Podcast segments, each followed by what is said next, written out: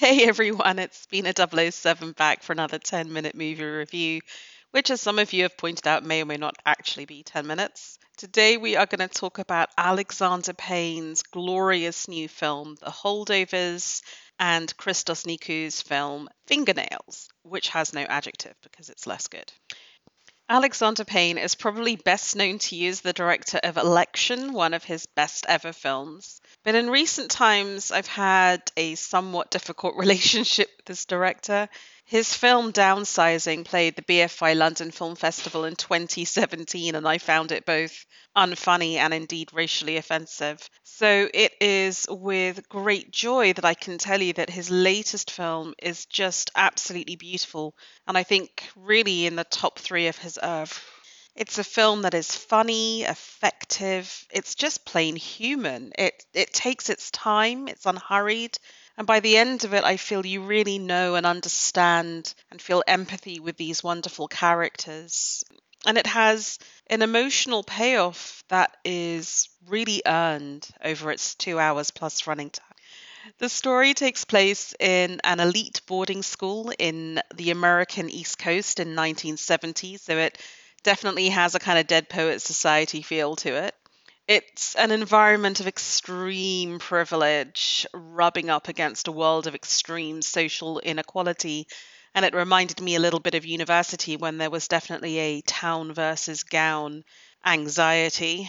We're very aware, I feel, that these are very rich young men who are going to this school um, and that they're exempt from all of life's harshness, including, because it's 1970, getting drafted and going to die in Vietnam.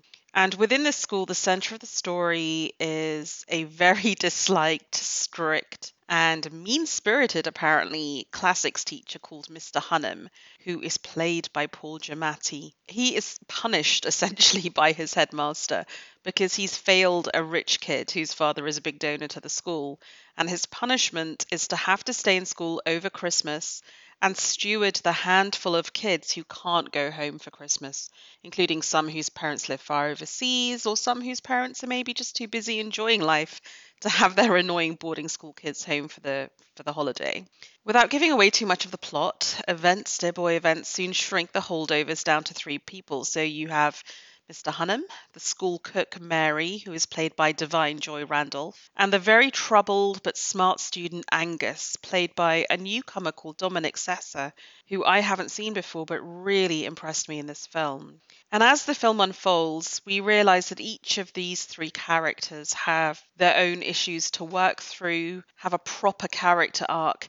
In particular, I was really worried that the African American cook, Mary, was going to be treated as a bit of a sidekick and afterthought. Many decades watching film would teach me to expect that she would not be a fully realized and actuated individual, but I'm pleased to say that her character is as built out as the teacher and pupil. And as we follow them on a quote unquote field trip to Boston, we get to know them better and their interactions deepen. And I don't really want to say any more because I think it will spoil it. But I think that the message you take is a human one that no one is as bad as you might think, nor as straightforward. There's just so much to love about this almost strangely old fashioned film the way the 1970s style is recreated in the opening credits, the costumes, the production design. But for me, it's just the lightness of touch with which this absolutely profound material is written and directed. And of course, the great performances. I think it would be justice for Paul Giamatti to be nominated for an Oscar, but I fear that this is such a sort of quietly moving performance, it's going to get overshadowed by showier, grander performances in bigger films, which would be a great shame. And I also feel Da'Vine Joy Randolph and Dominic Sessa equally are, are award worthy. It's kind of nuts to think this is Dominic Sessa's first film. It's also nuts to think that this is the first feature film script written by David Hemingson, which I guess, if nothing else, shows you what an amazing talent spotter Alexander Payne is in spotting such an amazing script and casting it so well. Absolute kudos to all involved. This was a really quiet film. It wasn't one of the films I was expecting to blow me away at the film festival. And a couple of weeks after it finished, it's really stayed with me, and I really feel I know those characters.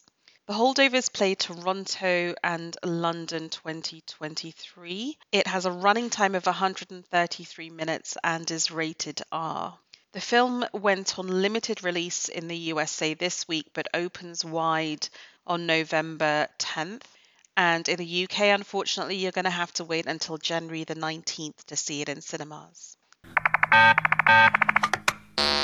Okay, so the second film to discuss this week is Fingernails, which is unfortunately, I feel not quite as successful a film as The Holdovers. It's a social satire that reads like Lobster Light. I don't know if any of you know Lobster. It was one of the early films of Yorgos Lanthimos, who is about to release his phenomenally good Poor Things, but is most known for The Favourite, which won Academy Awards. So it's kind of like Lobster Light in a retconned 1980s America. It kind of has shades of Michel Gondry, but with a gentler, more sporadic sense of humour. I think the problem with this film is that it's really imaginatively put together and it's quite sweet. But I think that Christos Nikou has made a mistake in making a two hour film with this material.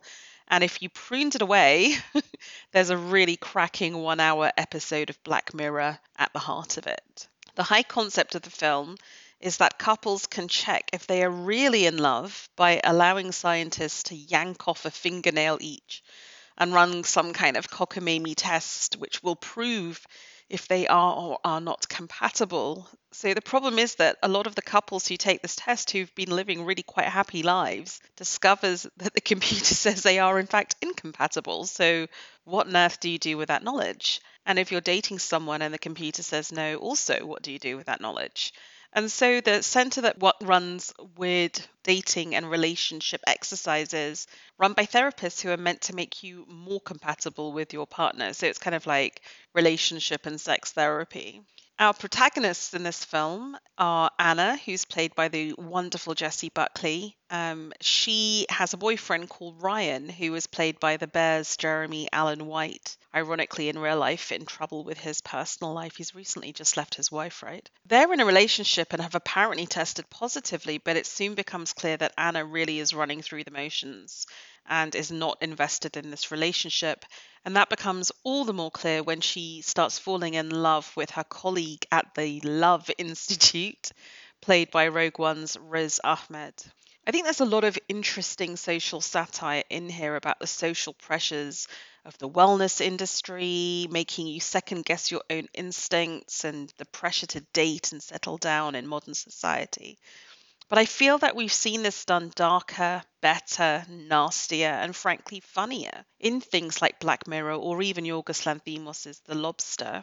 The only real saving grace of this version is Riz Ahmed, who is really very funny in this film. But I feel like Jessie Buckley and all that wonderful, gorgeous, sort of retro futurist production design is just wasted on a film that's frankly underwritten and probably not as quirky and original as it thinks it is. So, for me, Fingernails, I'm afraid, is one to avoid. But if you want to go and see it, it's rated R, has a running time of 113 minutes. It played Toronto, San Sebastian, and London 2023.